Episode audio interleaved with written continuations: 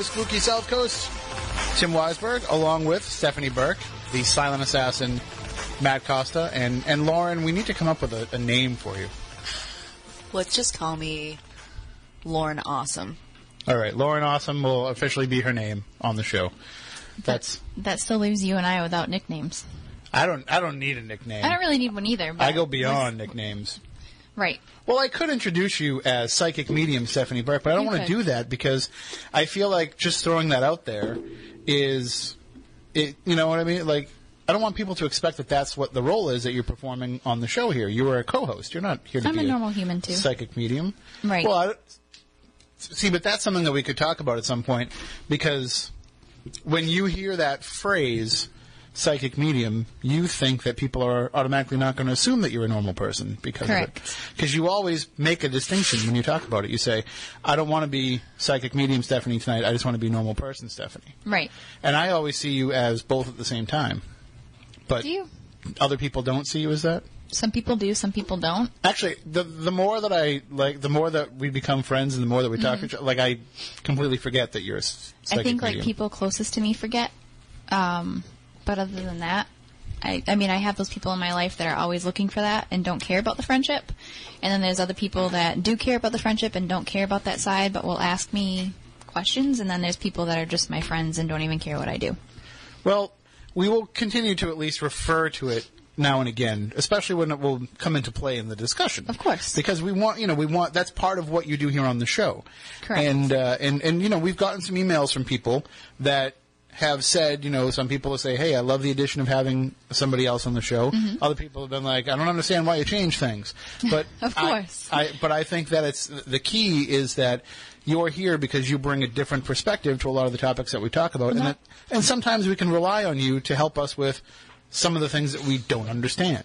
Correct. But that's also from a female perspective, never mind a psychic medium perspective. Well, and also just from being another another brain in the room Right. too.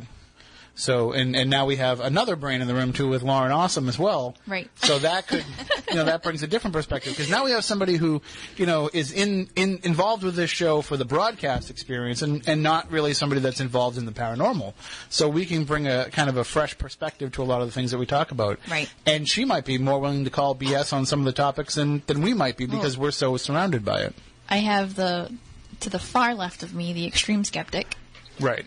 And then we have the unknowing skeptic who doesn't know what's going on because she's not delved that deep into the paranormal yet. And then you have me, the psychic medium. And then we have you, the investigator slash. It's Everything else. It's all going to work out in the It's end. gonna- I weird. still really want to go on a paranormal investigation. You definitely will be. That uh, that'll be coming up. And and speaking of which, we actually uh, it wasn't an investigation per se, but we went on a little bit of a paranormal field trip the other day, We did go on a field trip and um, to a very dark, scary, wet place. and we didn't get the chance to talk afterwards. Well, I'm, I'm going to. We went to Battery Milliken at Yes. Fort Taber because there's something coming up that we can't really reveal quite yet, but it's going to be coming up probably in the fall, and it's going to be awesome. Not Lauren awesome, but just awesome in general. and we're going to have really, it's it's going to be something very unique for the people in this area. So we had to go and scope things out in Of advance. And we went into to Battery Milliken. It was uh, you and I. We brought my son Adam. Yes, we did. had Greg DeRogers from the uh, WBSM News Department, Mm-hmm. as well as Kristen from the station and, and her brother. And we went into Milliken really to get the lay of the land in there. But while we were there, we did a little bit of a, a mini investigation. Right. I mean, things were going on that were, Strange. str- but to us, they were kind of mundane for being in that place If because you are used to what you and I do, Mm-hmm. it was on the, the t- itty bitty teeny tiny spectrum of like, okay, that was cool. If you have never done anything like that before, that was a holy crap, what was that moment? Yeah, there was a lot of uh, sounds that we couldn't explain, voices that we couldn't explain, Right. uh, whistling, the female voice, which was That really was messing everybody up. Because the only person that was out there was a city worker who was working on some some touch ups Who was male? and and didn't sound like a woman. Nope. And uh, and he, you know, told us, you know, you do what you're doing. I'm not going to bother you. And he was aware that we were there, so he's not going to be talking And and he messing really up what didn't make any noise at all. Right. He was listening to his headphones. Right. And and so um, when we started hearing all these voices, we just assumed that somebody had come out to talk to him. And when we got out there, he was gone. and he was in a vehicle with a bunch of equipment. So we would have heard him like packing up all that equipment and we would have heard him driving away if it happened like right in those 30 seconds, but we just turned the corner and he was gone. We fully expected to see him and a woman standing there. Yes. Nobody there. He was very. This was at night? No, No, during, during the day, broad daylight. Which is even more creepy. Right. But when we're inside the middle of that location and we turn off all the lights, You and wouldn't know. Yeah, it's it's dark as hell, and you're just sitting there. We had the strongest flashlights that you could buy anywhere, and it didn't even light up anything. So you They guys went into the um, what are those? Like the little like cave type things or whatever they are. The little like Yeah, kind of offshoot rooms. a battery, like a fort. But Yeah, the forts. Yeah. and and while we're in there, we we turn everything off, and you can hear.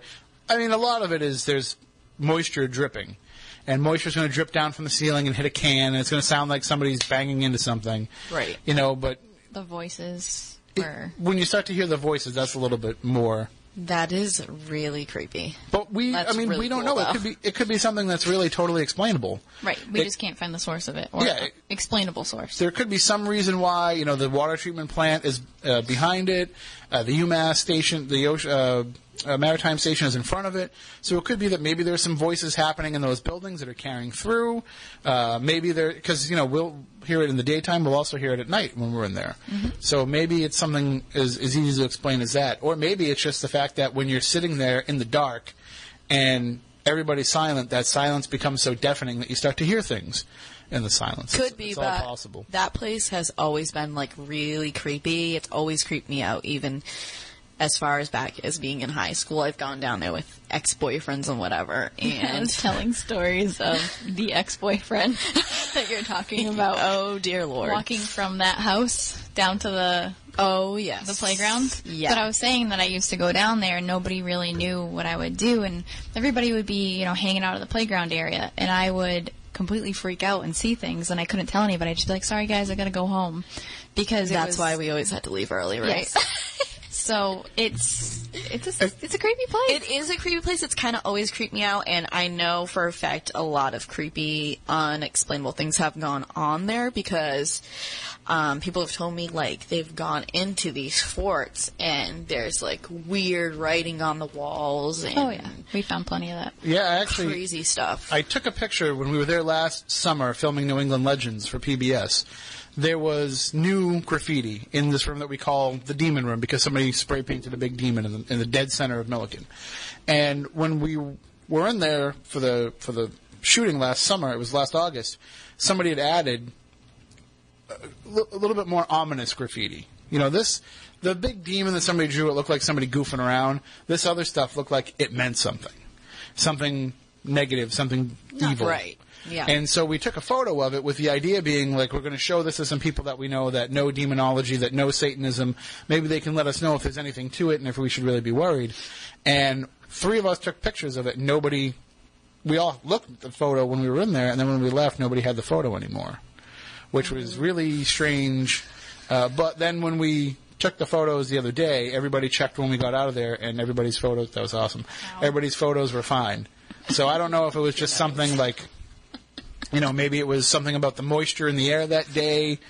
Uh, did something to our phones. I don't know. Uh, You never know. but it was. Uh, it's. I mean, Matt, you've been in Milliken, right? Have you? Have you? Uh, I have. Yep. And you. I mean, I know you're not somebody to to. You know, sit there and immediately think that things are ghosts, but you got to admit, when you go in there, that place is just creepy. It is creepy and it's kind of dangerous too. Walking around. Just a Super bit. dangerous. So but it, it's awesome. there to is an air of danger going But through. it, but that, does that kind of put you up on your haunches a little bit more? You feel like knowing that, hey, every, anytime I turn the corner, not only could I maybe come face to face with you know Satan, but I could fall down this hole. It Could be a hobo or something. Right. Yeah. Well, that's what I said. I was more afraid of the living than the dead. And just so everybody out there knows that are listening to us, we went in with No offense to permission. the hobos that are listening as well. oh, of Uh, course. yes, we are. We are number one in the hobo rating book. Of course. um, we went in with permission. yes, It is illegal to go in there without permission. yes, but that's why we were going in there, so that hopefully we can set something up that will get people in there Legally. for the chance to check it out. Are we talking about the building behind all forts? That big building that's right there, that's like kind of closed down. Um, it's the last one, I think, right? yeah, If we're you're talking about if. path. If now that we should be giving it away to people that are like, oh, where, where do I go? Uh, Yeah. But if you, you know when you, you. go into the complex, you have the military museum. Yes. And then you have those little buildings that you're thinking of. Those are called batteries. So there's Battery Walcott, and then I forget the names of the other batteries that are along the way. And then the big main stone building right on the water. That's Fort Rodman. Yep. So, and then Fort Taber, the outline of where Fort Taber was, is directly across from that. You go all the way down the path Okay. toward around the water treatment plant, back toward um, West Rodney French, in that direction. There is dug out of the side of a hill. There's another battery, and that was like the big main battery where they kept all the ammunitions, Okay. all, Yep. all the munitions. It's creepy. So Yeah, that whole entire place creeps me out. Even like walking down where they built the um you know, the pier or whatever, Mm-hmm. that's still like even walking down there, I get like an eerie feeling. Well, just last year, somebody was killed there. I just so. don't like it. I'm not a fan of it. That whole that whole area definitely has an energy, and we'll we'll let you know as soon as we can what it was that we have Yes. planned for for going on there. But I think it's gonna I think it's gonna be pretty unique and pretty cool. I think and it- so. it's gonna be like legend trips on steroids. I love it. So Sounds good Stay to me. tuned for all of that, and stay tuned for more spooky South Coast. We'll be back in just a moment. It'll be the debut of Lauren Awesome in the Week in Weird. So stay tuned for that coming up on the new 1420 WBSM Spooky South Coast. Welcome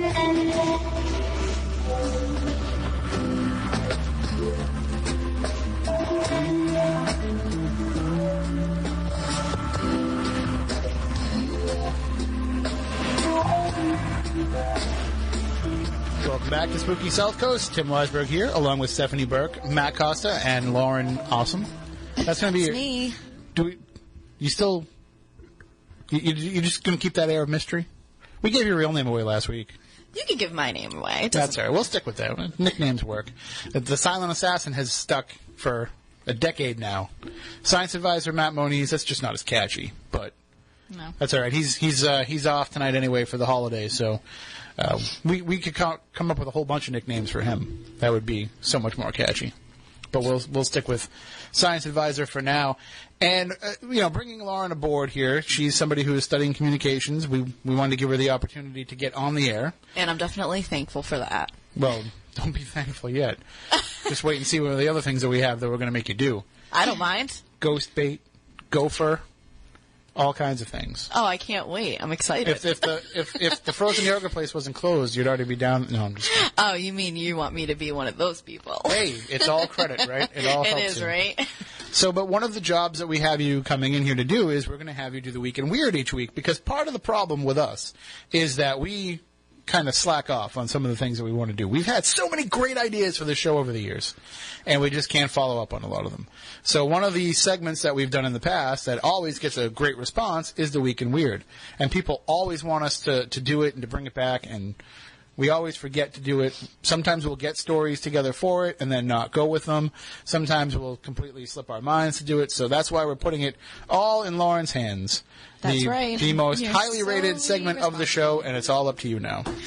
So, Are you sure you want me to do this? well, we have no choice now. So with that said, it's time for us to get a little weird. More bad news. Well, I got a great show for you today with some wonderful weird stuff. I feel, I feel so very weird.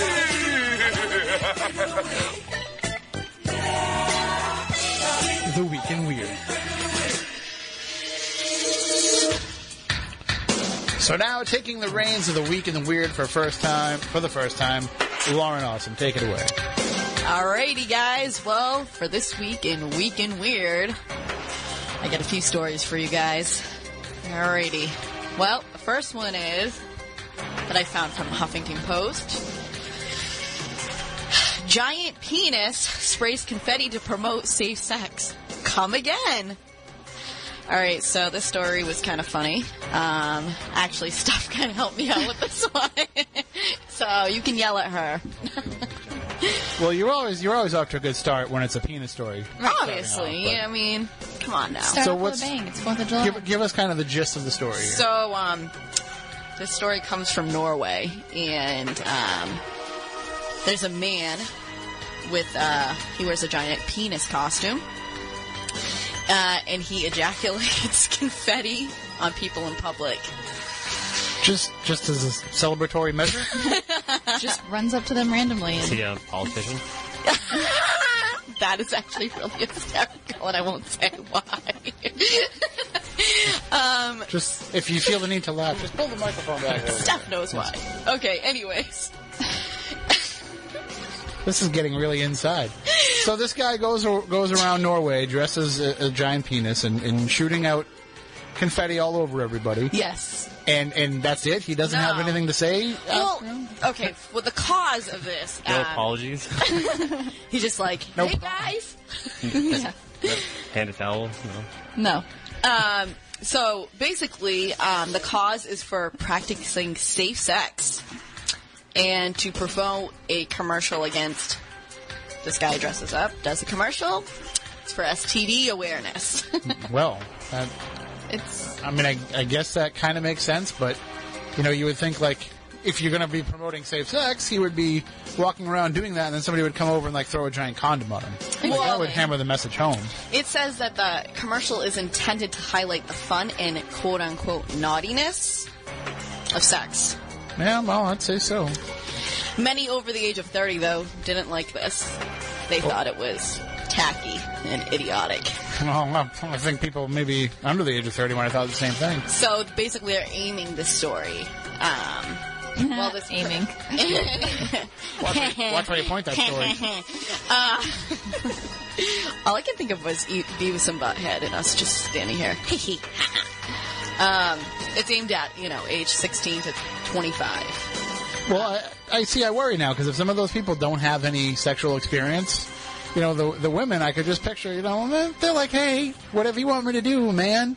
You know, like we're not going to go all the way, but I'll do something. And then she's totally expecting like confetti's going to come out. I know, how like can I get pregnant imagine like? Right. just parading around in the streets with a penis costume on, and then all of a sudden you just let go confetti on something. I actually saw earlier today there was a photo going around of I forget what country it was in, but there's uh, they have a mascot they call Scroats who promotes testicular cancer awareness, and it's literally like a scrotum walking around with a face on it.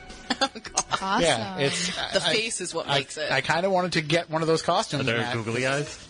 There's not googly eyes, no. that would make it. But you could probably Really customize it.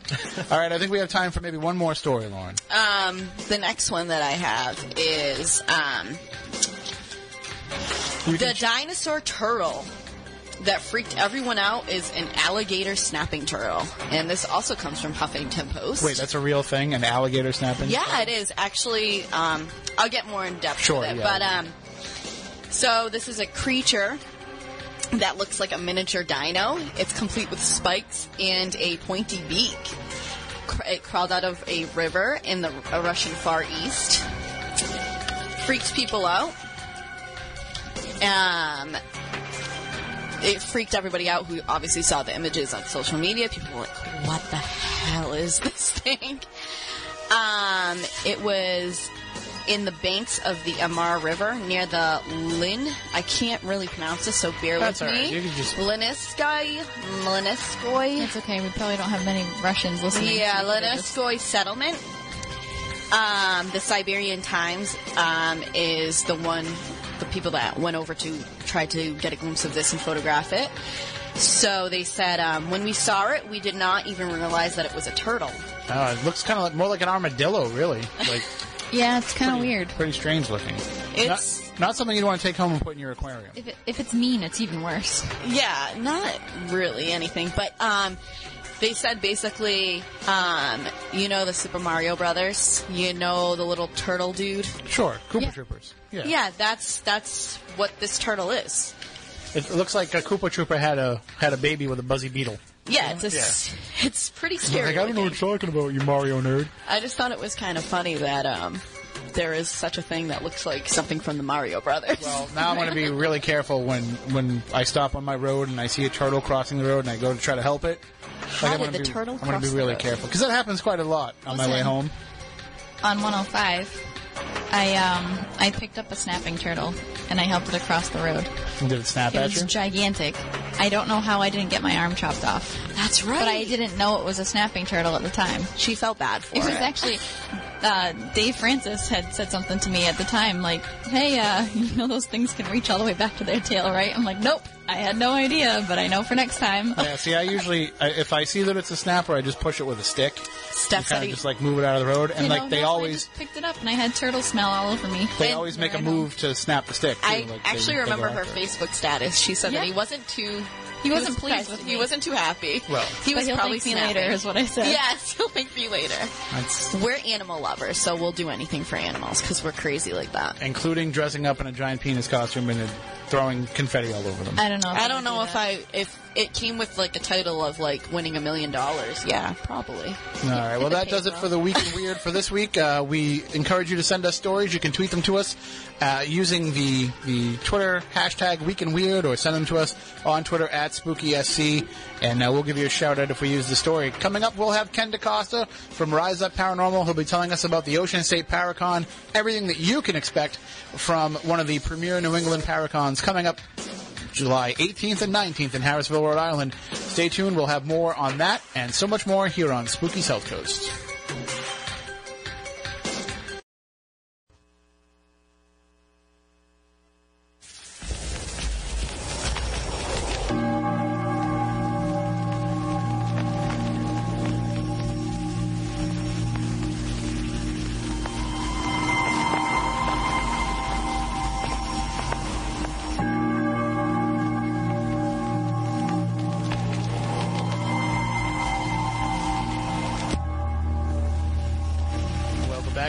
South Coast. Tim Weisberg, along with Stephanie Lauren and Matt Costa. And we have joining us on the line the founder and director of Rise Up Paranormal out of Rhode Island, the one, the only Ken DeCosta. Good evening, Ken. How are you? I'm doing very well tonight. Happy Fourth of July to everybody there. To you as well, and we're counting on you to bring the fireworks, Ken, because we we uh, well, it's illegal in Massachusetts. How how are they legal in Rhode Island? Uh, aerials are not. However, um, I have to tell you that if you hear any huge explosions uh, during the phone call, we're not under siege here or anything like that. But one of my neighbor apparently has disregarded that. So uh, my office is kind of in the sun porch out here. So if you should hear a huge boom, um, we'll just go with it. Hey, I, I have it happen in my neighborhood too. It drives me crazy. Uh, but you know, what can you do? You gotta have one night where you can kind of let some steam off and, and let some fireworks off. So we'll we'll give them a pass because we really don't want people doing that uh, during Ocean State Paracon. We want everybody to feel completely safe. And and how can they not with you know the great setup that you have, and you will have. Uh, just some of the top names in the paranormal coming, and it's all for a great cause. Uh, now, this is what the fourth year that you've done this. That's correct. This is the fourth annual event. And every year you've picked a different charity to work with, and this year you're working with Wounded Warriors. That's correct. Um, it's uh, something we discuss typically as one ends. We start to make up our minds. Uh, well, you know, what do we want to do this for next year? And um, it was one of these uh, organizations that touches all of us. You know, a lot of people have family and friends that are involved in the military. Oh, there you go. Yeah. There you go. Yeah. And um, so this year we decided um, at the end of last year's event that uh, this is just such a tremendous project and a chance for us to do a little something for the people who keep us safe. And when you are picking these charities, I mean, obviously, you know, you want to pick something that's a good and worthy cause. But does does Wounded Warriors have a connection to to anybody that's in Rise Up directly? Um, directly, no. I mean, we've got some people who have served in um, in the armed forces, but um, when we were kicking this around last year, there's a gentleman, Joff McGarrigle, who's part of the TAPS home team, who since has uh, moved down south. But when we were doing some cases with them, talking to Joff about this, um, it had sort of came up, and um, the things that he started telling me about in terms of the organization and what they did um, and what they do for these people. It kind of compelled me to read a little bit more about it and educate myself a, a lot more about the program. Of course, you know, we've all heard about it before, but um, to really start getting into the nuts and bolts of this turned out to be a no-brainer that we definitely want to do something to support such a worthy cause. Now, when you started uh, organizing the first one four years ago, yourself and members of your group had been to other Paracons. You kind of saw what worked and what didn't. What were some of the key things that you wanted to make sure that you brought with you uh, in developing Ocean State? Well, one of the things that we wanted to do right from the get-go was if we were going to go through the trouble of putting this on, because um, you know there was an absence of this type of thing in Rhode Island. To be quite honest with you, I mean, it had been tried before, and normally you know, somebody would put something on and they lasted about a year or so. But um, one of the first things we wanted to do was do it for charity, um, whatever in whatever form that was. We wanted to make sure that we could reach as many of these organizations on a local level as possible. But what we were trying to do is make this as laid back as possible and um, make our guests uh, very accessible. And whether you are iconic in this uh, in this paranormal field, or if you were a group that had just started five weeks ago, you know, we wanted everybody to be on uh, on very equal ground. You know, so uh, you could meet some of these people and ask questions, and um, to do so in um, a more of an informal atmosphere than um, than some of these other things that you know some of the other conferences that uh, that people attend throughout the country. We just wanted to uh, really make this as as countrified and as accessible as we possibly could, and um, I think we've been able to do that over the last four years. Yeah, because when you go to some of these other conventions and you're walking into, you know, like a large convention center and everybody's sitting in a row at their tables and, and they've got all their stuff out for sale and it has more of a, of an atmosphere of, you know, kind of just, uh, say hi and move on. You know, and, and, and there's a big crowd behind you, and, it, and it, it gets very tight at times. Whereas this, you know, being uh, a lot of open air on the outside, you have the chance to kind of freely roam around, and, and it just automatically makes it more laid back, and, and people can spend the time to actually have a conversation as opposed to just a, a couple of hellos and a handshake. Right, sure. I mean, well, we started inside our first two years, and then last year we had this brainstorm where we wanted to kind of do this as a in a festival type atmosphere. So um, we got a hold of the Assembly Theater in Harrisville, Rhode Island, who were uh, more than happy to host this. They've been so accommodating and so generous. So what it was essentially is that all our guests and all our exhibitors, our vendors, will all be outside and they'll all be under tents, um, and the speakers will be inside this beautiful 300 seat theater uh, that was built in 1933, air-conditioned theater. It, it really is lovely. It's it's amazing. It is it is a high-end, you know, neighborhood theater where you know people come in and put on plays and acts come in and everything like that. And we were just blown away with this place. So in doing so, I think yeah, I think it definitely encouraged that type of laid-back atmosphere. You know, come in your most hideous Hawaiian shirt and a pair of shorts and flip flops uh, because this is located right on the bank of a beautiful lake with a waterfall. So. Ken, Ken, you said that in a derogatory way, but you just described the outfit that you're wearing pretty much every time I see you. Yeah, that's pretty much uh, you know my my my my thing, you know. So I'm just trying to like set a trend here. There you go. More than anything. But, that, but, but I mean, that's automatically. I mean, you know that when you're going to something like this and you're having the chance to, to spend some time with people, not just for one day, but for two, you know, that's when uh, really friendships and networking can develop. And, and it becomes more than just, hey, I got to meet this person. It becomes, I got to become friendly with this person. And now we made a lasting connection that will benefit, benefit both of us going forward.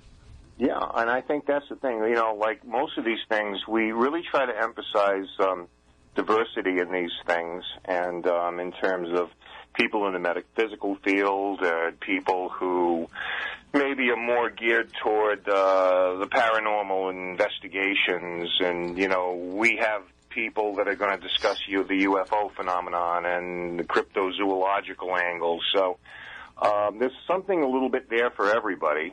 Um, so maybe if ghosts and hauntings aren't your thing, maybe there's something else that, that interests you. But uh, in doing so, um, you really do have a, a, an opportunity to sit and talk to some of these people. And, um, you know, as much fun as this is, we like the idea that people can come in and actually really exchange ideas and um, get together with like-minded people.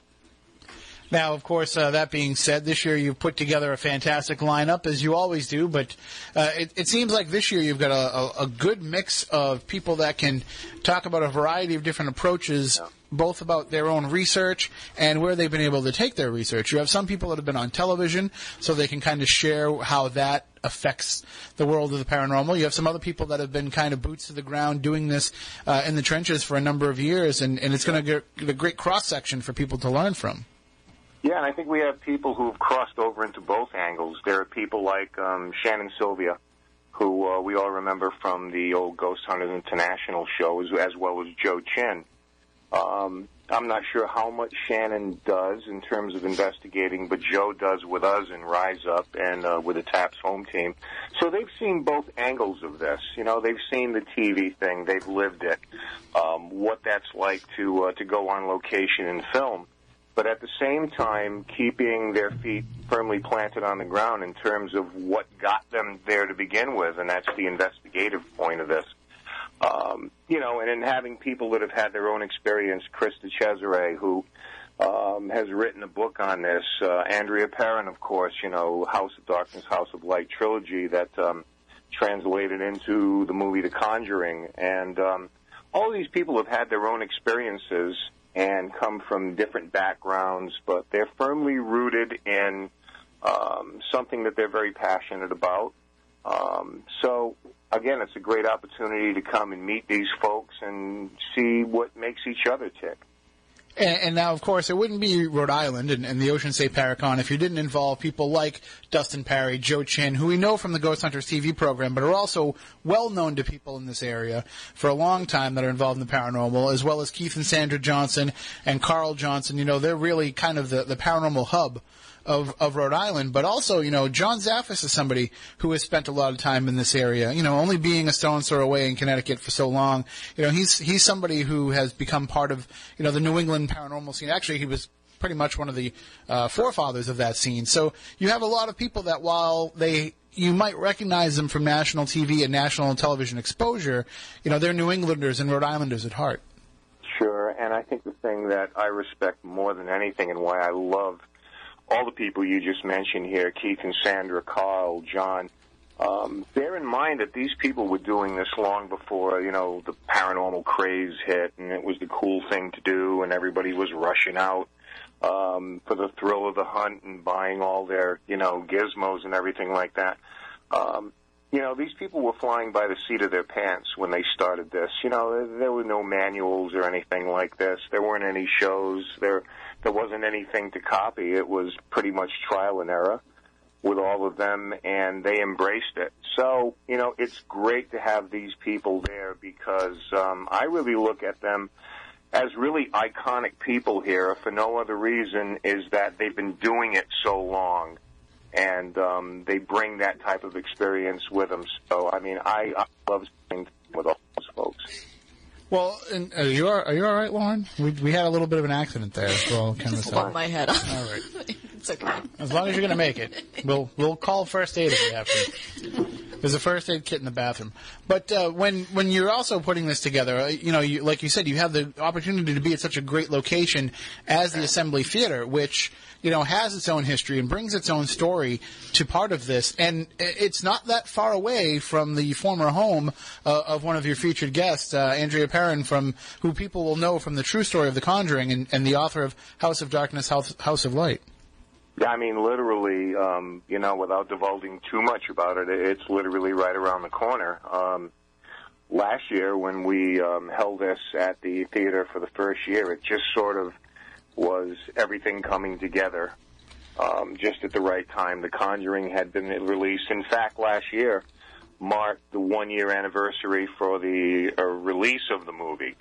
And here's Andrea coming in, which is essentially a homecoming, and the movie had just hit, and it's made like half a billion dollars worldwide. Um, so the theme of this, really, with uh, John, Andrea, Keith, uh, Carl, and myself, um, doing our roundtable discussion later on, was um, uh, all about the house, really, because each and each one of us had investigated that house at a different time uh, starting back in the 1970s.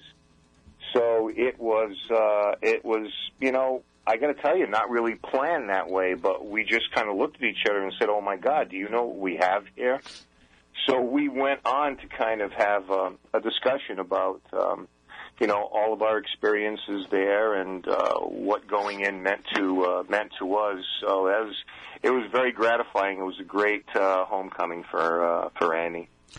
And when you are discussing this, obviously it's one of those cases that's become uh, folklore and legend for a lot of people. And and when they get the chance to hear from Andrea the true story, the stuff that didn't even make it into the movie, you know, and, and she's pretty free to admit uh, that a lot of the stuff that's in that movie was was Hollywood.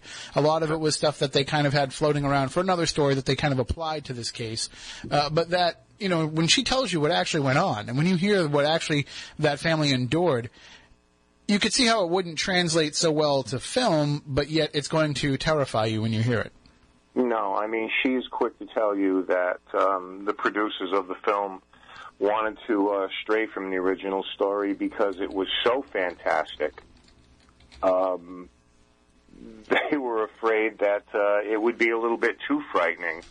Um, because the story, you know, the, the Conjuring is actually told from the viewpoint of Ed and Lorraine Warren and not so much the family. So, of course, it's based on the book, obviously, but the true story, if you've ever had an opportunity, I know you've had Andrea on the show before, but if you ever had an opportunity um, and you haven't read the books, which if you haven't, shame on you, you need to go out and get these things and read the trilogy by all means. But uh, if you've had a chance to talk to her, and she tells you the real story of what went on there. It's it's fascinating on so many different type of levels. And uh, what's interesting is the name of the book, House of Darkness, House of Light, because there's an inter- interesting juxtaposition there. Because to this day, with everything that went on there, um, it's still kind of heart rendering for them that they had to leave that home and if given their druthers, they would move back in a minute. So, you know, it, it wasn't all horror and terrible. There was uh, there was some enlightenment that went on for that family as well, and uh, it's just it's a fascinating read. And and you know, of course, that doesn't make for a good ghost story for a Hollywood movie. So the the after effects are something that they they really don't want to explore. But that's the question that everybody's left thinking and wondering at the end of the movie is, well, what happened? What went on from there? And, and, and you can get the full true story from Andrea directly. Right, exactly. So, you know, it's, but the movie is kind of left open ended uh, because, let's face it, movies now, you're always leaving it that way for the possibility of a franchise. Sure. To, uh, to take place. And I guess that did to some degree with the uh, movie Annabelle Right. And I'm I'm always teasing Andrea about this, and, and she'll agree. I say it's just absolutely the worst movie that I have seen. What a follow up to uh, to an, enormously successful movie. See, but, and I was uh, surprised because I thought the natural follow up to that was going to be a, a, new take on Amityville because they hinted at that toward the end yeah. of the movie, and I thought that that was going to be uh, an interesting way to go. But uh, they probably had some legal hang-ups with the fact that there's like three other Amityville movies in production. Oh yeah, I mean there were legal hang-ups just to make The Conjuring. Um, you know, which um, you know, Andrea, I, I would always let her speak on that, but you know, um, even in getting the third book published, there were, you know, what happened was, you know, the first book, nobody knows who you are, you write it, you throw it out there. As soon as The Conjuring became successful, you know, every lawyer at Warner Brothers and, you know, everybody wanted their piece of this. You can't say this and you can't do that. And, you know, this is the way these things go. Well, again, you'll have the chance to hear the whole story from Andrea Perron directly, as well as John Zaffis. Amy Bruni's going to be there on Saturday. Dustin Pari will be there on Saturday. Shannon Sylvia will be there on Saturday. Joe Chin, Krista Cesare, Tiffany Rice, uh, an old friend of the program here. Uh, George Lopez, of course, serving as Master of Ceremonies. No, not the Lopez Tonight guy, thank God, because he's Yeah, annoying. But uh, George Lopez uh, from Dead Air Radio, as well as Keith and Sandra Johnson, Carl Johnson, uh, Rosalind Bound will be there, the Gettysburg Ghost Girls. This is a huge lineup of uh, of great people, and you can check it all out for just ten dollars a day or fifteen dollars for the weekend. Kids under twelve are five dollars, and those with a military ID are only five dollars. And it's happening July 18th and 19th, with all the proceeds going to the Wounded Warriors Project, and uh, and also the Assembly Theater. Ken, I know that you were putting together some ghost hunts of that kind of after hours uh, for for the uh, Paracon, and, and that's sold out now. Oh, that's sold out within two days. Um, what we decided to do this year is make it a true weekend event. So on Friday night, we're actually going to open this up with a little bit of a bowling tournament. We have rented the lanes at uh, Cranston uh, AMF lanes. Um, and everybody that wants information can go to our Facebook page, you know, punch in Ocean State Paracon, and all this information will be there. But a lot of the celebrities are going to come bowling on Friday night. We hope we can get as many people there as possible, and um, it's a great way to to kick this off. There'll be food, and of course, you know, there'll be a bar available. And normally, we just have a hell of a time there. So, um, and again, all proceeds for that will go to the Wounded Warrior Project too. So. Uh, what we did is because we've investigated the theater before um, and found it amazingly to live up to the stories that everybody's told us. Um, we offered an investigation of the theater for a limited amount of people Saturday night. Within two days, that sold out. Uh, well, the the bowling tournament sounds a lot of fun, but uh, that you're saying that's happening Friday night Yeah, that the bowl, bowling will be on Friday night. A- after sundown, I assume. Yes. I, I, uh, I can't do it. I don't. uh, I can't do it. That's going to be from like uh, eight to twelve. Yeah, can't do it. I I don't roll on Shabbos. Oh, okay. So uh, It's too bad because you know it's just you know it really just ties the room together so well. But, well, I think we all have to go to that bowling tournament anyway, just to, to have a few drinks and all the Big Lebowski lines that will come out. Uh, so Yeah. that's it's amazing how many of them paranormal investigators actually know.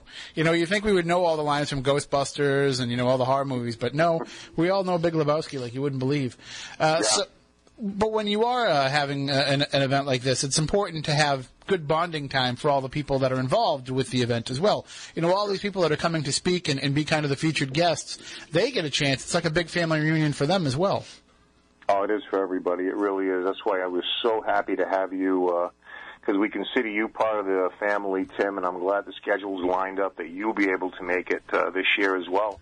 Um, I also wanted to mention that during the course of the day on Saturday and Sundays inside the theater, uh, every hour on the hour, there'll be a lecture given, a presentation by a lot of our guests. But um, yeah, I mean, it's great having this, and um, you know, to my amazement, I'll never cease to be amazed, considering the humble roots this started in.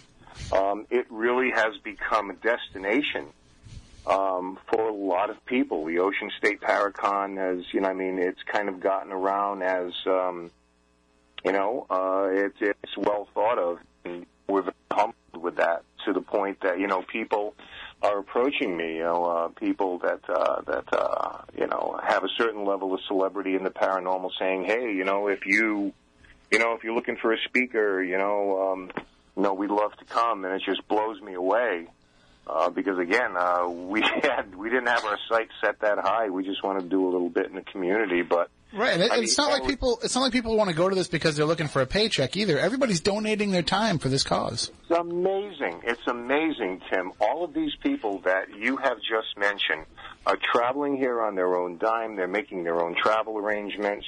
Um, they're putting themselves up in a hotel so as, you know, to maximize the amount of dollars that are going to the charity. And I, I'm just incredibly gratified and so humbled when um, you know that that these people would do something like that for us, and it, and it's just amazing. I cannot possibly express my thanks and my gratitude um, for what they're doing for this event. But it just goes to show you if you provide people just a venue and an opportunity to do something good, um, they will come.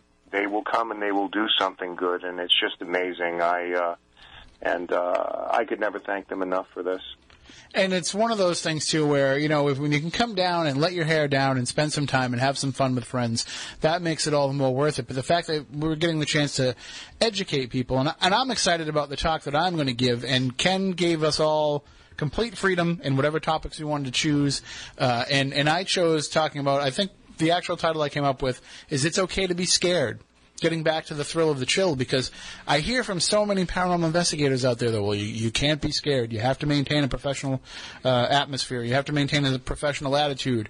But I think it's okay to get back to what it is that kind of bothers us a little bit about wandering around in the dark. So I'm going to talk about that myself, and I, I've seen some of the topics that some of the other folks are going to be covering, and it's it's going to be such a wide gamut of topics that people are going to want to sit there and listen to every one of these speakers throughout the course of the day. And it's it's going to be a, a wide variety of discussions uh, with some people who really have some unique takes on some of these topics. Yeah, I mean, John Zaffis is going to do a talk on um, haunted objects, which of course is his, you know, that's his realm. Um, oftentimes, John will do like a Q and A, but he's going to be more um, presentation specific this year in talking about these things. And Andrea Perron is going to discuss the UFO phenomena, you can believe it or not. Wow. Yeah. So, I mean, um, there's an incredibly diverse amount of people here. Um, and I think there's a little something for everyone. And um, we're going to end the two days actually with an hour and a half roundtable discussion on Sunday and this is going to be pretty interesting, I think, because we're going to solicit questions from the general public. Everybody who comes through, we're going to have some index cards, and we're going to tell them, fill out a question. You know, what do you want to know? And then we'll select those questions that we find uh, aren't repetitive or are particularly compelling. And uh, we will have all of our guests that are there on Sunday on stage to give their take so it's really going to be free form.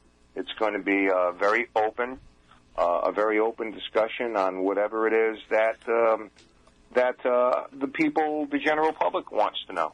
Great, and that that's one of the things I'm looking the most forward to. Well, we'll talk more about this coming up uh, in the next hour, Ken. If you want to stick with us for a little bit, and sure. uh, we'll just have to take a break for the news. When we come back on the other side, we'll talk more about the Ocean State Paracon again, July 18th and 19th, from 12 to 7 p.m. at the Assembly Theater in Harrisville, Rhode Island. Tickets are just ten dollars per day, fifteen dollars for the weekend. Kids under 12 are five dollars, and those with a military ID only $5, and all the proceeds go to benefit the Wounded Warrior Project. So uh, hopefully everybody out there will make it out to the Paracon over the course of the weekend. I know there's a lot of things going on that weekend, but definitely stop by uh, and spend some time. You, you, you're going to end up not only uh, having a great time and learning some things, but making some good friends as well.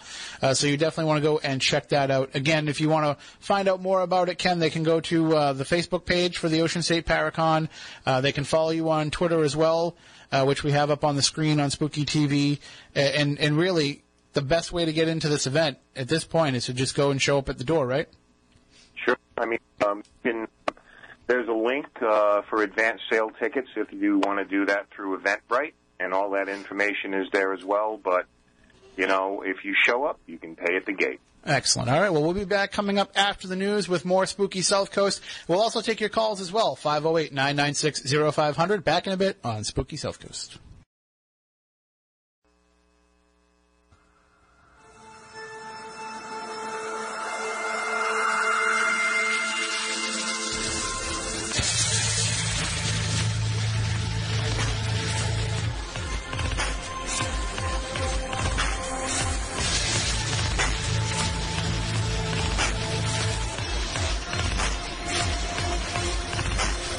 Welcome back, Tim Weisberg, along with Stephanie Burke, the silent assassin Matt Costa, and Lauren Awesome as we go into hour two of Spooky South Coast.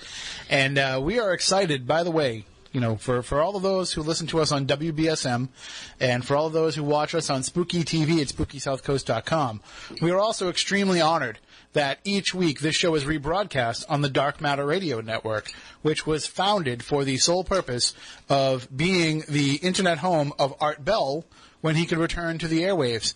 And guess what? That date's coming up extremely soon. Like, really soon.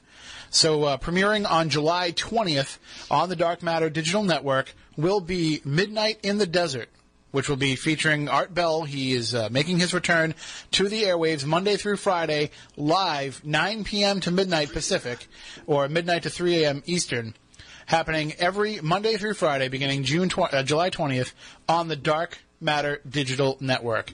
If you want to find out more about this, all you have to do is go to artbell.com, which is where they have a lot of the updates uh, about art and as they're getting ready for the show, as well as the darkmatterdigitalnetwork.com. So for us, I mean, this is a, dream come true. Art Bell is one of the reasons why I wanted to talk about this topic growing up. It's one of the reasons why I wanted to explore the strange and unusual because as much as I had an interest in all of this, it wasn't until I turned on the radio one night and I heard that magic gravelly voice coming through the airwaves and, and, and bringing gravitas to these topics and making me feel like, hey, wait a minute. It's not so weird that I believe in this stuff because here's this guy who sounds like a complete and total straight arrow and he is talking about these topics. Of course. And that led to me feeling like, well, maybe I can be a little bit more open about my interest in this. And one of the things that I always said when we started doing this is I don't want to try to be Art Bell, and I don't think that I ever could be, and, and none of us can be, but I always wanted to try to follow in his footsteps and follow kind of the formula that he came up with, which is let the guests tell their story. Of course, yeah. Call them out maybe sometimes when you feel like you need to, but let everybody have their say and let the audience go on the ride with you. Healthy discussion on both sides. And, and I'm so glad that Art's going to be taking us all on a ride again, starting July 20th. Monday through Friday, midnight to 3 a.m. here on the East, uh, midnight, uh, 9 p.m. to midnight Pacific time. But it'll be broadcast live, and it's going to be all over the world on the Dark Matter Digital Network. So uh, if you want to go and find out more about that, you can find out. Now, the show, if you want to listen to the show, it's going to be free. You can tune in and listen to the show. But if you'd like to be able to get the on-demand archives and and be able to ha- listen to old shows as well as have some other uh, cool, unique features that get you kind of direct access to art during the program, you can go to the Dark Matter website or to the artbell.com website and sign up for their subscription membership service, which is only $5 a month at the start. And those who get on board now, you'll be grandfathered in. So even if the price goes up, you'll still keep it at that $5 a month. So get on there, sign up. Uh, that way, there you'll never miss an episode of Midnight in the Desert. Again, premiering July 20th, and just go to darkmatterdigitalnetwork.com or artbell.com to find out more. And guys, I don't know about you, but like I'm, I'm getting goosebumps just knowing Do you that. feel like you're a little kid again? I do because listen, as of right now, we air on the Dark Matter Digital Network on Thursday nights from 1 a.m. to 2 a.m. Eastern Time. Mm-hmm. Okay, that's that's when we're on the air on on that network. Art Bell is going to be on midnight to 3 a.m. Monday through Friday. Mm-hmm. So you know, Art's going to be going into the time that we're on. So Right. what if we just get bumped down? And what if we follow Art Bell on Thursday nights? That's My God, cool. that would be Dream come a true dream for come you. true for sure. Can I ask who Art Bell is? No, you can't. you can just leave now for not knowing. He is a radio legend. I mean, he they call him the master for a reason. He's the guy that brought paranormal talk to broadcast radio. Oh, okay. Now there were others Cool. that did it in the past. There was a guy named Long John Nebel who used to do it back in the 50s and 60s, and I think Art kind of picked up a lot of that mantle. But he was the guy who, when he got the overnight talk show, said, "Well, we're going to start exploring some of these topics," and he made it acceptable to talk about them. And we wouldn't have the world of the paranormal that we have today with all these great guests that we can pull in if it wasn't for Art kind of carrying that torch at the beginning. So That's pretty cool. and and if you have not listened to any of his old shows, Listen. go back, look on YouTube. There's uh, there's whole if you go to the TuneIn um, app on your phone, if you download the TuneIn app, which is where you can listen to Midnight in the Desert as well uh, on the Dark Matter Network, you can hear it over that TuneIn app. If you download that, there's whole channels that people are just playing old Art Bell shows, and the discussions will just take you to places that you never thought your mind could go. That's awesome. So People I- in the paranormal that it. just tell me all the time they just listen to reruns of Art Bell shows constantly.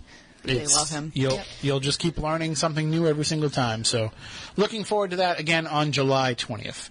And uh, before that, of course, we will have the Ocean State Paracon, which is happening July 18th and 19th. And and Ken DeCosta of Rise Up Paranormal is the organizer of that. And Ken, I got to assume that Art Bell had some kind of an influence on you as well. That he must have, you know, been something that you listened to years and years ago. Oh, certainly did. I mean, you know, in every endeavor, there's a template, isn't there? You know, whether that's uh, musically or artistically or um, in the media, there, there's always somebody out there who seems to be the template. Um, and Art Bell certainly was that for me. And you put it, you put it better than I ever could. You know, you're just going around the dials, and you know, you're a kid and you have an interest in this type of thing, and all of a sudden you catch something like this and go, wow, you know, what am I listening to? And I would spend many, many hours um, listening to uh, listening to art, listening to his guests, listening to the most fantastic stories. So, um, congratulations to you guys. You know, what a jump for uh, and an opportunity for you. And uh, I must say, you know, with the effort you guys have put in and the work you've put in and the type of quality of show you have, uh, it couldn't happen to anybody better. So, Thank you. kudos for you. I wish you the best of luck. Thank you. And and so now, when you're listening to those shows, were you already, uh, you know, dipping your toes into these waters, or or was this something that was kind of building up in your mind that you know we can get out and do this, and and we can get out there and be hands on with the subject of the paranormal?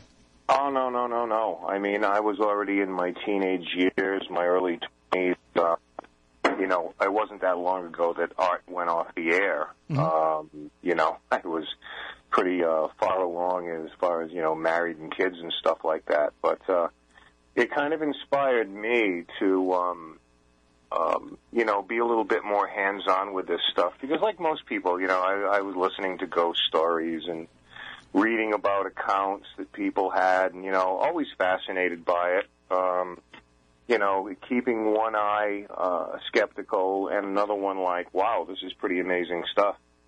Um, but I think art, along with a few other people, were the um, the catalyst for me that wanted to go out and actually talk to people who've had these experiences and visit these type of locations. You know, um, that was sort of the impetus to me that you know, wow, people are are doing these things. You know, they're going out. There, there, there are actually people who travel and go interview these people and see if they can experience something themselves. And um, the first inkling I had that that was even possible were um, was was during Art Bell's show when he would have these investigators or you know so forth and so on. Um, these people would come on, people like Hans Holzer and you know some of the real um, some of the real icons of uh, this field. You know, our predecessors, guys who were doing this long before, as I say, it became the cool thing to do. And and you hear them and you think to yourself, wow, I wonder how you get involved with something like that. How how can I actually do that myself? Yeah, exactly. You know, it's just sort of like um, you know there was nothing other than um, just going out and sitting in some of these places because in everybody's neighborhood, you know, um, we all go through this where, you know, you have a conversation with somebody. It's like, oh, you know, so what do you do for your hobbies? And you know, I'm always like, you know, be careful what you ask for. No, no, really, I want to know. And I so I tell them, and for the most part, people say, wow, that is really cool, you know. Um, and even the more skeptical people who might roll their eyes at you a little bit and say, like, really, you know, within five minutes they're telling you their ghost story Sure.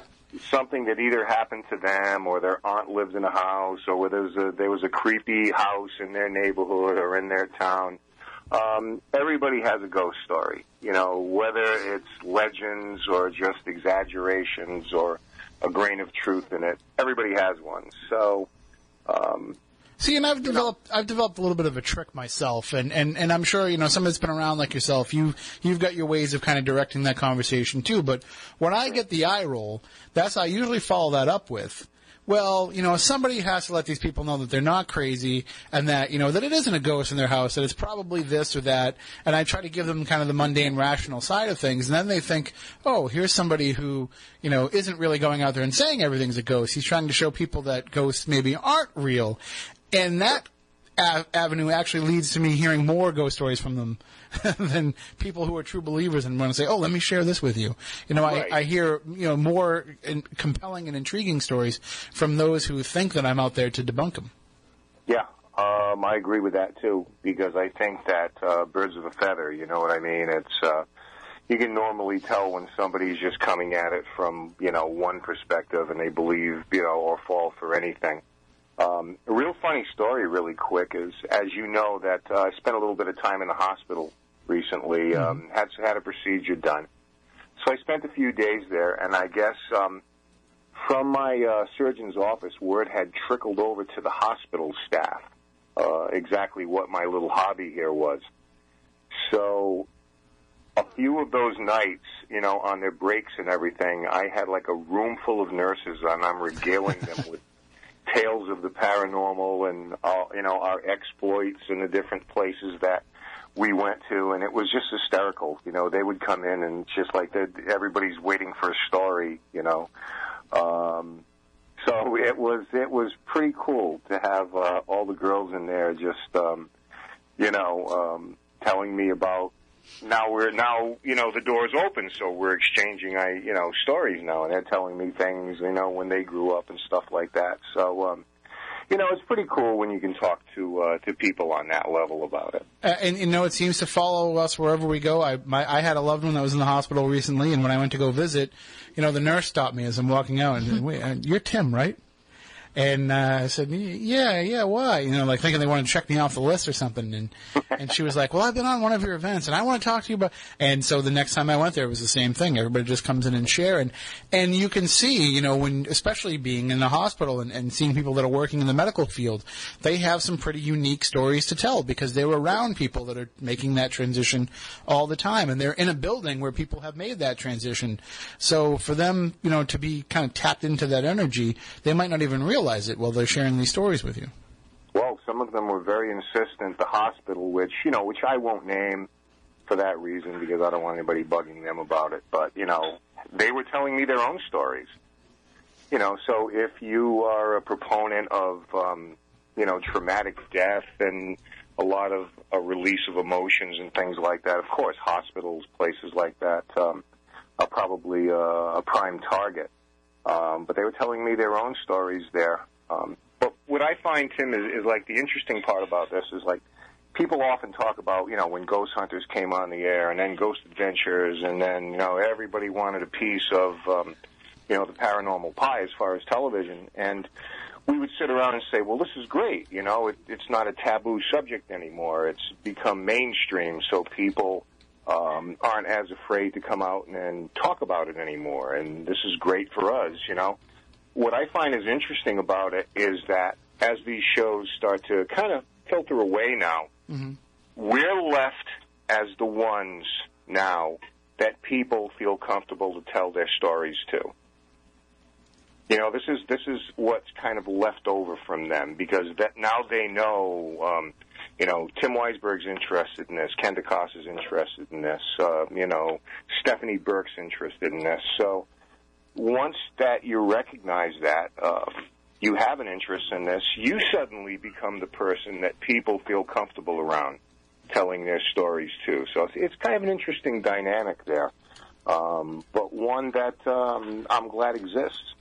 Well, and one of the first of all, let me say for going through that procedure, Ken, you've held up remarkably after the lobotomy. But uh, It, it, it's it's great. I've got in touch with my inner self. But- a little PTSD on these uh, fireworks that are going off yeah, outside. it's, though, it, but it, we can hear them starting. I told you they're going to start back up again once they knew we were on the air. Uh, but but there's there's uh, you know there's a connection that can be made with people that you know this, if you go back to the way that human beings have interacted with, the, with one another for centuries you know it was always these stories that we told each other Right. and when you're you know when somebody in this room is telling me a story about their life you know uh, it's kind of like it's become so mundane because we see so much about people's lives now out there in social media everything that people post up there you read it you hear it it hits your head. You make a judgment about them, all this kind of stuff. But these ghost stories are probably one of the closest things, and these ghostly experiences, I should say, because they're not just you know made up stories, but these experiences are one of the few things that we can share with one another that still cause us to make a deep personal connection with each other.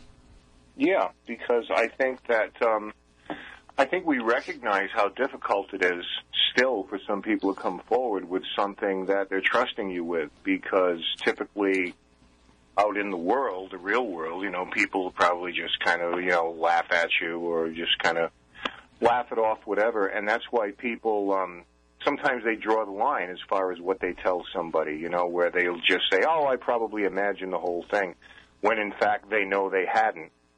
So I think in coming to us, you know, somebody that uh, there's sort of a kinship with on this, that people will be more open. And, um, you know, it's great to hear these things. And I always have a great deal of respect for anybody who tells me something as a complete stranger that they won't tell their family or, or their closest friends or anything like that. And I, I take that to heart. I take that very seriously. Um, not that we don't meet, you know, the occasional nut jobs out there because, you know, frankly, that's just the way it is. But um, I've met a lot of sincere people in my years of doing this that have had a very, very unique experience. And um, you can pretty much tell as people as they recount it. Sometimes people get quite emotional about it. So I think that in terms of a very, very personal thing um, or event in their lives, I think you do make a connection with people. And that approach that you take has actually spread now because the Rise Up organization has gone beyond just being a Rhode Island based team and you've expanded into other states as well. Yeah. Um, yeah, we have, uh, right now we spread, we started with a team in Connecticut and now we have one in Massachusetts, one in New Hampshire and one in Maine. Um, and it's basically, you know, not to just, you know, create some kind of phony network out there like, you know, um, look how big we are. These are people that we've known for years that um, we said, well, you know, our approaches kind of mirror each other. We're all pretty objective in terms of our reasoning and our approach methodology, and you know, we're not afraid to say I don't know, or there's, you know, that we we don't really see where something's going on. You know, just essentially being honest. So we all kind of got together and one by one I contacted everybody and said, "Hey, how would you like to do this?" You know, so we could share resources, share personnel, share data, um, share equipment, you know, and um, just you know enhance everybody's experience. So um, yeah, I'm, I'm I'm very happy to say that uh, it's worked out well, and we we're working with some great people. And, and the best part about that is you know that you have support then when things go on and you get a, a big case or when you have uh, something that you can't always get out to yourself and you, you've built that network in with like-minded people. And that's what I'm sure will come out of Ocean State Paracon this year as it does each and every year is that networking of people of like minds that get together. And, you know, we see it on our events all the time with legend trips where right. we see people that come together for one night that just kind of hang out in the dark for a couple of hours together that form friendships and form even teams. teams yep. And it becomes something something that goes beyond just that one particular event. Yeah, the, I think the coolest thing is, um, and you know, we've been to events um, together, you and I, and um, I think the coolest part about it is that when you meet up with people that you've um, become friends with in the paranormal and um, of course, there's always going to be talk about the field and talk about cases and hey, what do you think? But surprisingly, um, a lot of times it's it the, the conversations steer away from that and you start talking about other things like, hey, how's the family? How's your kid? Right. You know, yeah. how, how's the job going? You're talking about everything other than the paranormal. So, to me, that's the basis of a true friendship. It doesn't always just revolve around one thing. So, um, I mean, I liken that to to what I do in the in the sports writing world, where you know when I go into a locker room, I go into the Patriots locker room, and when you first meet a guy, when he first joins the team, it's kind of all business, you know, and you're just asking the relevant questions. But over time, you can't help but know more about them as a person and care more about them as a person. And then that makes it so that you get even more understanding and insight to their responses about the game. And, and the same thing happens with the paranormal. The more you understand the person you're talking to as a person, the more you can understand their outlook on the on the topics that we explore. Yeah, I mean, if you um, and that's one of the things that um, compelled me to contact some of these people that lived in these states that I had known for a period of years because I do know how they react to certain things and I do know how they think about certain things and what's important to them and you know um, I think that carry over. So uh, first and foremost, I said, you know, this is the type of personality that I'm looking for to kind of carry this thing forward. So that's really where it comes from. It has nothing to do with, you know, I went to a lecture and boy, you seem really smart. You know, it goes far beyond that. Right, because if that if you went by that, you never would have asked me to be a part of this. All right. Well, again, it's coming up July 18th and 19th from 12 to 7 p.m. at the Assembly Theater in Harrisville, Rhode Island. It is the fourth annual Ocean State Paracon. Tickets $10 per day, $15 for the weekend. Kids under 12 are $5, and those with a military ID is only are only $5 because it all benefits the Wounded Warrior Project. Names like John Zaffis, Andrea Perron, Amy Bruni, Dustin Pari, Joe Chin, Krista Chesery, Tiffany Rice, Kathleen Cody from Dark Shadows, Shannon Sylvia, George Lopez, Keith and Sandra Johnson, some guy named Tim Weisberg, Carl Johnson, Rosalind Bowen, and the Gettysburg Ghost Girls. So you are looking at a fantastic lineup, some great lectures that'll be taking place, some great discussions that'll be happening, and, and hopefully some good weather and some good times as well. So Ken, thank you for putting it all together, and thank you for joining us here on the show to discuss it. Amen. I thank you for the opportunity, and we'll see you guys really soon. Thanks for having me, everybody. Have a great night. You as well, and uh, and and don't work too hard here in the in the last couple of weeks that you have left, but I, I know you will. Okay, I'm going to go outside now and start shooting back at these people. So right. I'm going to run. Have a great one. Thank you so much. Uh, that is Ken DeCosta of Rise Up Paranormal, and uh, if you would like to follow him on Twitter, you can do so. Uh, just follow at Ken D underscore Rise Up and uh, you'll be able to see all of the updates uh, from both Rise Up Paranormal and with the Ocean State Paracon. Some of the raffle prizes that they have that'll be going on, the investigation portion of things. I'm sure they'll share some of the stuff that they get from there as well. Uh, it, it's really uh, great to have events like this in our own backyard. You know, we have Ocean State Paracon every summer. We have Salem Con that looks like it's going to be an annual event. They, mm-hmm. They've recently announced uh, Salem Con 2 will be happening next April. So really, I mean, New England is the area where a lot of these stories originate. Yeah, from. definitely. Especially up in Salem. The Salem one was was pretty interesting because you've got a lot of people that were coming into this that had never been to Massachusetts before. And I'm sure there'll be a lot of people coming into Ocean State that have never been to Rhode Island before. So it's a whole new world for them in terms of the topics that they can explore and the type of ghosts and, and the type of phenomena that we have here. It's not all the same from one place to another. Yeah, we definitely sure. have like a large thing of, I mean, a large following of uh, paranormal activity. There's people that just want to come here. You know, mm-hmm. people around the world. Where do you want to go and investigate? I want to go and I want to go to the places that you guys go to in New England.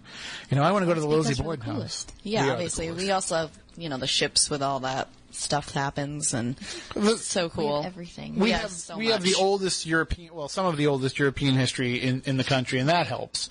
And we have the Native American connection, which helps as well. But I think part of it too is a lot of it is that puritanical atmosphere that still exists around here. The fact that you can come here and it's almost still taboo to talk about ghosts a little bit. Right. It is. And You're right. That gets people kind of charged up for it because now not only are you doing something that you find interesting, but now there's like a little bit of an element of the taboo to it as well. Like you're not really supposed to be doing it. I never used to really talk about it because I was afraid if I brought attention to it that I would just be haunted. you may still yet. We'll work, I we definitely. Can work on that. He's got big plans for you. I I That's totally believe in haunts. There, there's a, there's some spirits around here that bother the heck out of us after you know the show's over. So. I totally believe. We'll let you take stuff. one home for a week. Uh, no, see. thank you. She's got her own. I do in my house. I live in an old Victorian home, so there's some entities up in there. She should have been here for the for the Ghost Sex show then. There you go. All right. Well, we're going to take a break. We'll come back with more spooky South Coast in just a minute here on the new 1420 WBSM.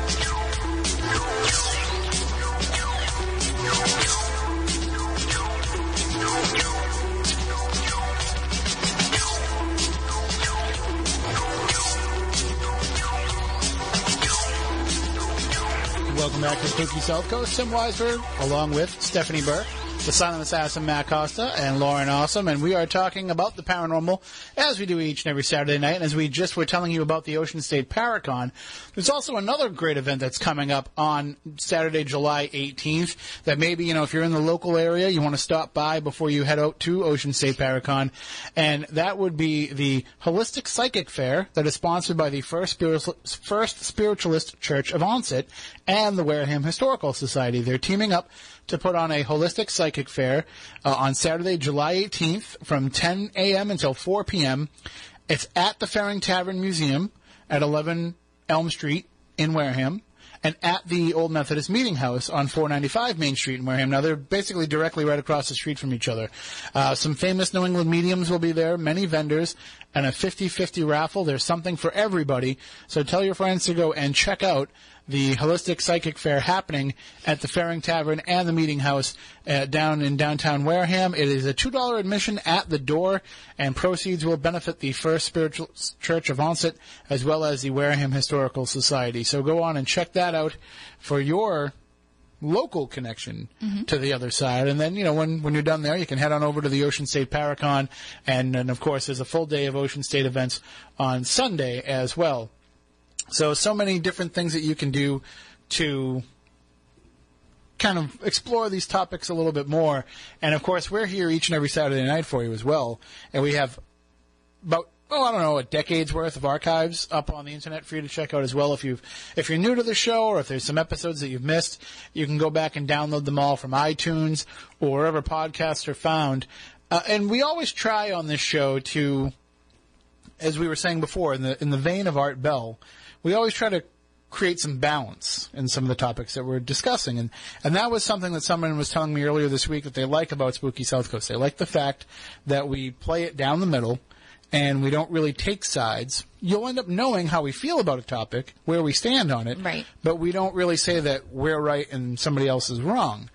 Uh, one of the times, though, that I've felt from the beginning that we are right and everybody else is wrong was with the whole stupid Charlie Charlie challenge. Mm. You know, as much as people were coming out and saying that this, and if you remember, I don't know if you remember hearing about this, Matt or Lauren, or this is where you put the two pencils kind of cross each other, and you have like yes, yes, no, no on the paper, and you ask, you know, Charlie, Charlie, are you here? And the pencils move. We we did it here in the studio. Did you do it? I wasn't here that week, so how did that turn out? Yeah, it did nothing happen. It did nothing. So the you know just this stupid thing that's been going around, uh, and it was all the rage a few months ago, and it seems to have disappeared. Well, a story came out.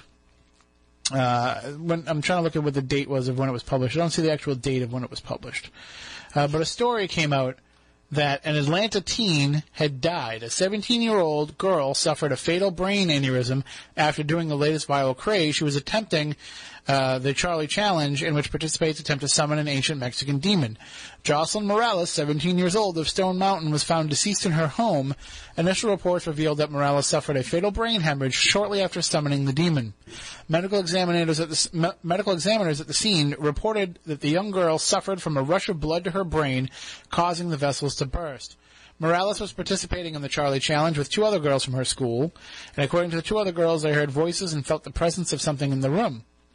The two girls indicated that Morales uh, screamed and fell over motionless. So they, they give kind of their account of what happened, mm-hmm. and, and they say, you know, they give the whole uh, kind of play by play of what went on.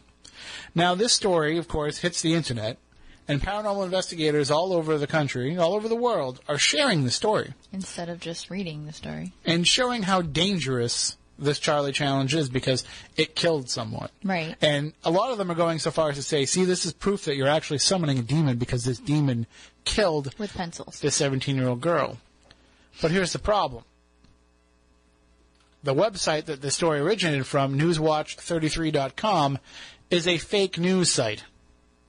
If you look at it, it looks just like a real news site. Mm-hmm. But all of the stories that are on it are completely false and, and they look at it as being parody. Now, where can you find that on this site? Oh, you have to really scroll, scroll down. all the way down and hit the about section to really find out anything about it. And it even says, you know, if you want to work with them, they're looking for creative writers. Creative writers, people that can create fake news stories for this website. But when you hear a story like this that sounds like it's too good to be true, Mm-hmm. you have to do some digging before you share it with the rest of the world. That's the problem with most of these sites, and actually with social media and with society today. Is instead of looking for the source of something, even if it, a, a story is word of mouth, instead of getting the actual source, finding out the facts if it's true or not, you're so willing to just go and repeat it to the next person or just click that share button and who cares what you're spreading? It doesn't matter. True or not. And it, doesn't take a lot of digging either to look at some of the other similar headlines Right. on this. And, and really, don't quote a story unless you start to see it from multiple sources. I mean, how true is the statement? Consider the source. Right. You know? And and in, in the case of these fake news sites, you know, there's other people that are running sites that they'll see this headline and be like, "Oh, we should be having this," Right. and then they'll do the digging and realize there's nothing to this. Exactly. So if you don't, if you see a story and it's only on, for example, NewsWatch33.com, Hmm. and it's not being picked up by other known trusted news sites, Right. then I probably wouldn't really put much stock in it There's times where I'll see links, fake links for like ABC News, Fox News, and they're not real ABC. right. It's Fox like News. ABCNews123.com. Exactly, or like a oh Philadelphia, like somewhere that's not near here, so people assume that it's an actual news site. It's not. If you click on it, you'll know the difference if you you know what you're looking for. I don't share anything until I know that it's shared by Fox News Boston, WCVB5, places that are around us that know and have done the research already. So And you can always jump on Snopes.com and, Exactly. and I that. Google it all the time to see if it's actually real. I, I look up the website that people are sharing all the time and I'll go right on people's Facebook pages and say, this is a satire site. This is a fake site. Stop sharing this because you're creating mass hysteria and you're creating, Right. You know, you're spreading Yeah, yeah. gossip and everything else. And it's dangerous for some people, especially people that get worked up about things like that. It's not Yep. okay. And Facebook Totally is agree. working on on removing these sites from being able to be linked on, on Facebook. But here's here's how it works though. See, they create something a headline like, you know, teen dies from demon attack in Charlie Challenge, and to them. It's so ridiculous Right. that there's no way anybody could believe it. But the problem is the people that are in the paranormal world, they want to believe it. it. Right. And and so you know what they think is a ridiculous headline or, and a ridiculous story isn't always seen as ridiculous by certain segments of the population. But one of the things that I always do on a site, if I'm not sure, is I go and I read some of the other headlines and some of the other stories that they have, and I get start to get a sense that okay, this is like The Onion. Right. And so here are just some of the other headlines that are on NewsWatch33.com. ISIS used shark attacks as part of terrorism plot. Oh my God. Uh, let's see. that was a good one. I just want to say, if my boyfriend's watching, he just mentioned sharks. There you saying. go. All right. The uh, the NAACP to consider DNA testing to confirm ethnicity of employees. All right. Well, with the whole, you know, uh, Rachel, Rachel. Dolezal, that that kind of has some believable. But Ben Affleck divorces Jennifer Garner in light of same-sex marriage legalization so they can marry Matt Damon. Well, I mean, come on. Alabama attempts to didn't see that ban ban Skittles Taste the Rainbow commercials because the rainbow represents gay people and that will make people confused. Oh my God. So these are some of the other stories that are out there that uh, that are right alongside this teen dies from the Charlie Challenge. Now, just to, you know, really get into that Ben Affleck story. ben Affleck and Matt Damon are from Boston. We've been legalized in gay marriage for how long? Right. So, obviously, They could you have always research. They could have moved back here, and, Right. It would have been fine. but you know maybe it took a while to decide. Maybe he just waited until Jennifer Garner's career was over and. He waited to see if the public It's accepted been over for a while, so. He's like, he's like, you know what? Now that the public has kind of calmed down about this whole Batfleck thing, I think I'm safe. And uh, but we see these stories all the time, and we see all these fake videos that are always posted Yes. up. There's one that's been going around. That's it was it's been out for a while, but it's it's starting to make the rounds again of somebody shooting their kitchen and all the cabinets open and mm-hmm. plates are flying out and everything. And, and there's actually a video where the person that created that explained how he did it and showed everybody how he was able to use Because pneumatic triggers and don't everything. care. They just share what they see. And yeah, they don't bother to do a little bit of research. We know plenty of people personally that are so guilty of this. They just see it and they share it. Yep. Yeah. This is ridiculous. I'm going to share it. Mm-hmm. Now, sometimes I will share things that I know are ridiculous and might not be true. But for fun. And I will do that, and I'll put in it like, obviously this isn't true, but what do you think? Right. You know, because I want to kind of get conversation going with it. Of course, but to share it and start warning people or to go on a complete rant with the link of the website. Well, there, that's that's that where it gets gets a little really crazy. ridiculous. We've all seen it where you know you point out to somebody that it's false, and they have to still defend it. Well, that happened To to, no me. end. I did tell politely tell someone that it was a satire site that they were posting after going off on a rant about something, and they completely defended their decision underneath. Well, it could happen, and it will happen, and I'm right. It's like okay, well, I was just trying to let you know. Like, some people that- don't like to be wrong. no, So actually, it might not be who you're thinking. But I'll tell you later. Nah, it must drive you crazy though, as somebody that you know you, you give a lot of this stuff to think eye anyway. I mean, I mean, all you have to do is do 30 second Google searches and kind It's of figure hard. out. Right. The uh, the last one that I remember uh, with the ki- past couple of weeks is the uh, Samsung. Yes, Phone. the battery. Yes. Oh right, my yeah, God. yeah. That one uh, I saw I in my want- news. I think last week. Supposedly it's Yeah. a it's a spying device. Right. Right. And, I want to uh, know how many people took their phones apart and ripped that out. Right. Right. Now they have a broken phone. Right. So, Right. And, and why would they really? Why would they need to spy on you the with a is, hidden if the camera in the government's going to spy on you, they're already doing Well, it. every Right. It's drug not- dealer they don't on the need planet is a probably little- doing that. They don't need a little antenna. They can just take it from the cell phone tower. See, and that, but that's the thing is like people that are involved, especially involved in the paranormal world. I don't know why they think that they're so special that the government would want to because they follow don't what live they're in doing. the real world. You know, we, how many people do we know that are like, oh, you know, I was outside today and I saw black helicopters. Uh, they must be following me. You know, That black helicopters daily. keeping uh, an eye on me. When was the last time you saw a sky blue pink helicopter flying over your head? When was the last time you saw a, you know, a, a purple helicopter fly by? If anything, the government would be in a uh, Goodyear blimp because you wouldn't be able. You would be like, oh, it's just the Goodyear blimp. Right. Yeah, exactly. Exactly. No big deal. But if you don't have that knowledge, and sometimes maybe I give people more credit than I should. Like I, I've told this story before. I was sitting out on my back deck one day, and Medflight came past my house, and it was flying so low I could read the words Medflight on it. And like anybody that knows around like Mass It State said Police, Medflight. Definitely not NSA dude. right? so It was the dude that really convinced me. like Mass State Police have their own. It says it right on the side. Medflight is very obvious. Two seconds after that, somebody else in the area says, um, "Oh, there's a black helicopter flying low. They're definitely you know government spies." And I'm like, "No, it's Medflight." And like two, you know, not even a half hour after that, there's a news story breaking like, out that they're landing Why on does every 140. helicopter have to be black? I, I just I don't I don't understand people. Maybe Yeah. I, I should Racism just, toward helicopters. maybe I should just stay at home all the time because What, what, what I don't understand either is why there's in a, in a, a built-in paranoia. Why does that have to exist? Because Well, you're gonna you're gonna get down deep into this rabbit hole quick with like the conspiracy theorists and everything has to have a conspiracy attached to it, and the Well, but I government mean, lies and if you want to go beyond that, I mean, well, if you want to go not not that deep, I'll say, if you want to play in the more shallower waters, like, why would the government care if you are out looking for ghosts? UFOs, I can understand. You know, trying to expose some of the conspiracy theories that are out there, I can understand that. But I don't understand when people who their only work in the paranormal world is the investigation of ghosts, but yet they think the government is on to them. They think that they're following them.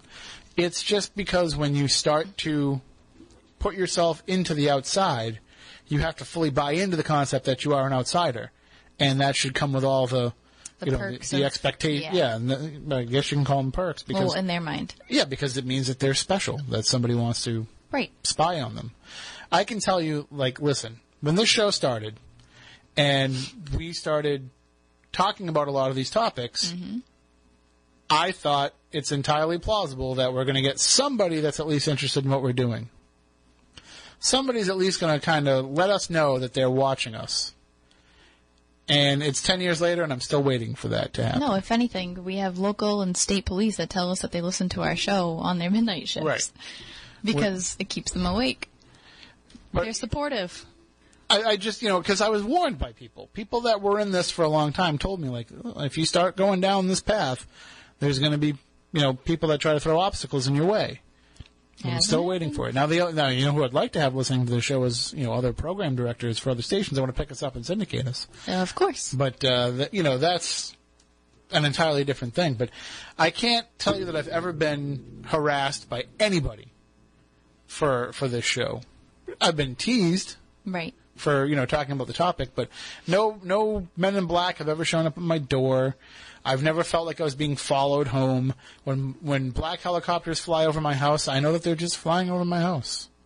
Exactly. Doesn't doesn't mean anything. The drones that appear in my backyard and fly right on, right alongside my window. I mean, have me that's a bit little weird. But I just assume that's somebody looking to see if I'm undressing. but uh, Matt, you you've been right along with me since day one. Right. You've never felt like there's any kind of them. No, there's are- no uh, like unmarked vans or anything. that- Right. eh, It- no. I mean, if there was an unmarked van, uh, I'd hope it's the kind that just opens the door and offers me ice cream or a puppy or something. Right. You know, like- Money. Money. Some What do you do when a stranger offers you gifts, candy, or money? take the money. Take the money. Obviously, because you don't want to take the candy. Well, I'll, I'll end up with it all by Goes- the time goes it's right all to my done. hips. But yeah, I, I, just don't understand that. And I hear people, you know, I listen to some of these these blog talk radio shows, and I'm a guest on some of them, and I hear people all the time come at come at me and say things like, "Oh yeah, well, ever since we started doing this show, like uh, we we get followed around by these black vans."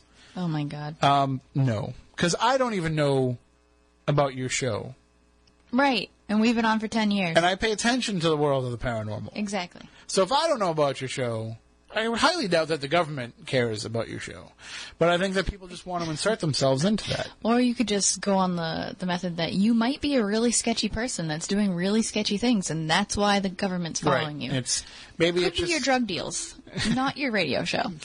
it's it's the other things that you're doing, the extracurricular stuff right. The stuff that you do outside of your radio show might but I've attract attention. I've never once felt threatened for doing this show. I've never once felt like anybody's following me. Let's be serious. Some certain paranormal people have really sketchy past. We've discussed this on the show before. Some of them just have general paranoia Right. to begin with, even if they weren't following this path. Correct. You know, and I I worry for the psyche of some people. Sometimes I think that a lot of the people that get involved in this, we're doing more harm than good mm-hmm. by letting them take part.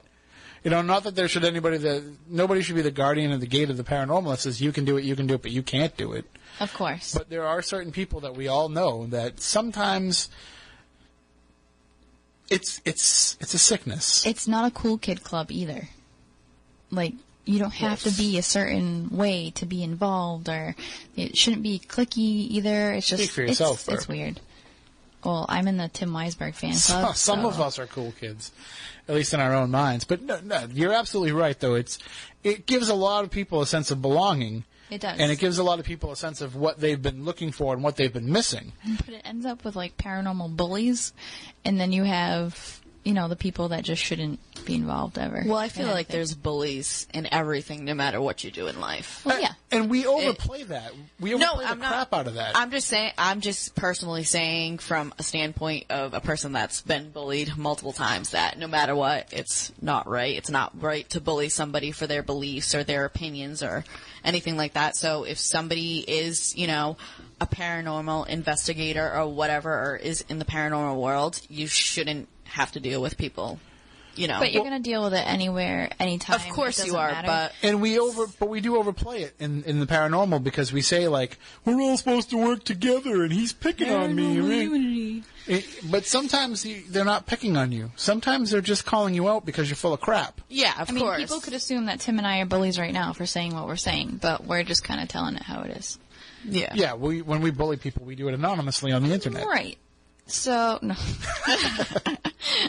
I post as Magnolia fan, I am so against the whole bullying thing. So but it, But it everybody happens. is, really. It it happens so, much, and I, but I think that we think that it happens more in this realm than it happens in Well, it's others. just because we're a smaller group. and That's that- all. that's that's what it is. And I think because we're all looking for so much acceptance that we overplay that bullying that does take place, and and also. Not every negative word that's being said about you or your evidence or your team is bullying. Sometimes it's just hitting you up with a dope slap of reality. right, exactly. which is fine, but It's all people's way of interpreting what is being said too. There's which- a lot of dope. I just believe that there's a right way and a wrong way to approach things like that. But in the paranormal, there is no right way or wrong way. You don't think so? Nope. You can't prove anything because nothing's been proven. That's true. So everything's left up to opinion. But in terms is of the really interpersonal dynamic, What? Yeah. Which you have to turns have political. there has to be some respect for each other. Yeah, that's what I'm saying. There should always be a level of respect, no matter what. It shouldn't result in name calling or people being like calling you out for, you know, But it's not always that. People can, and Tim, I'm sure you've seen it too. You say the littlest thing and it's all of a sudden you're a bully. And it's not. It's not the name calling. Like what, what we're doing now, we're not name calling, but people will assume that we're bullying. There, there's dividing lines that are being drawn for a lot of these topics that we discuss. Mm-hmm. Uh, one of the topics that we're going to be discussing in the future is, you know, we're going to have Danny Roberge back on to talk about his apps that he creates. Right. And there's a big divisive line between those who investigate using apps and, and those who create apps for investigation and those who create hardwired devices and physical mm-hmm. devices for investigation. And, and I, I don't really think that it, it has to be an either or. I think you can have a little bit of both as long as everything's being done the right way with the right intentions. But it's just one of those things where it's like, because there can be an easy dividing line here, it has to exist. Because there can be an easy dividing line between this group and this group, it has to exist. And I think that all we're doing when we do that is we're playing into the misconceptions that people outside of the paranormal have about those that are inside. Right. We're, we're kind of just, it's a self fulfilling prophecy that eventually we're going to eat our own and tear each other apart. And it, it happens. Maybe some weeding needs to be done. Uh, absolutely, and I, I 100% agree with that. And I don't feel like the way to keep this from happening is para unity, where everybody gets along. Right. I think that that's the wrong way to go because there needs to be, just like in anything else in this world, enough back and forth that eventually the cream rises to the top. Right. And I think that you see that over time. I mean, I think that we've seen that over the last ten waves. years. There's pe- there's people that say to me all the time, "How come I heard this person on your show and then I never heard them again? Does that mean that they're total garbage?" No. I mean, Just they means- disappeared from the face of the earth. It just means that they're whatever they're doing now doesn't match up. Somebody actually, we only got about two minutes here, so I'll make Right. this quick. But somebody contacted me this week and said, "How about Rick Hayes? I want to have a reading with Rick Hayes. You guys used to have him on all the time, but I haven't heard from him, Mm-hmm. and so I don't know if that means that you guys still would support Rick Hayes and if I should get a, a reading with him. I'm like, "Yeah, absolutely, get a reading from Rick Hayes. We just haven't had time to." Have him on the show with his schedule and ours. Right. That doesn't mean that we wouldn't book them again. And that doesn't mean that you should base whether or not you're going to book that reading on what Spooky South Coast thinks of them either. Well, it's interesting.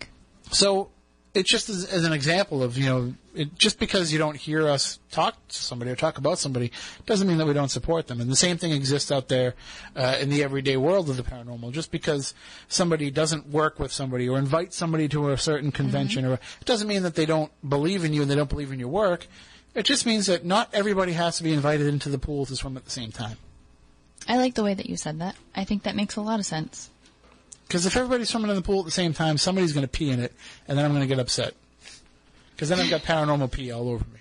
paranormal ghost pee. It's, it's believe me, it's the living pee I'm more worried about. Yeah. So that about you're going to have to get your uh, your your penis confetti shooting friend to teach these people about some of the diseases that are out there. Yeah, I guess so. Well, that does it for, for this week's show. Uh, we are just about out of time. We will be back next Saturday night to talk more about the paranormal with you.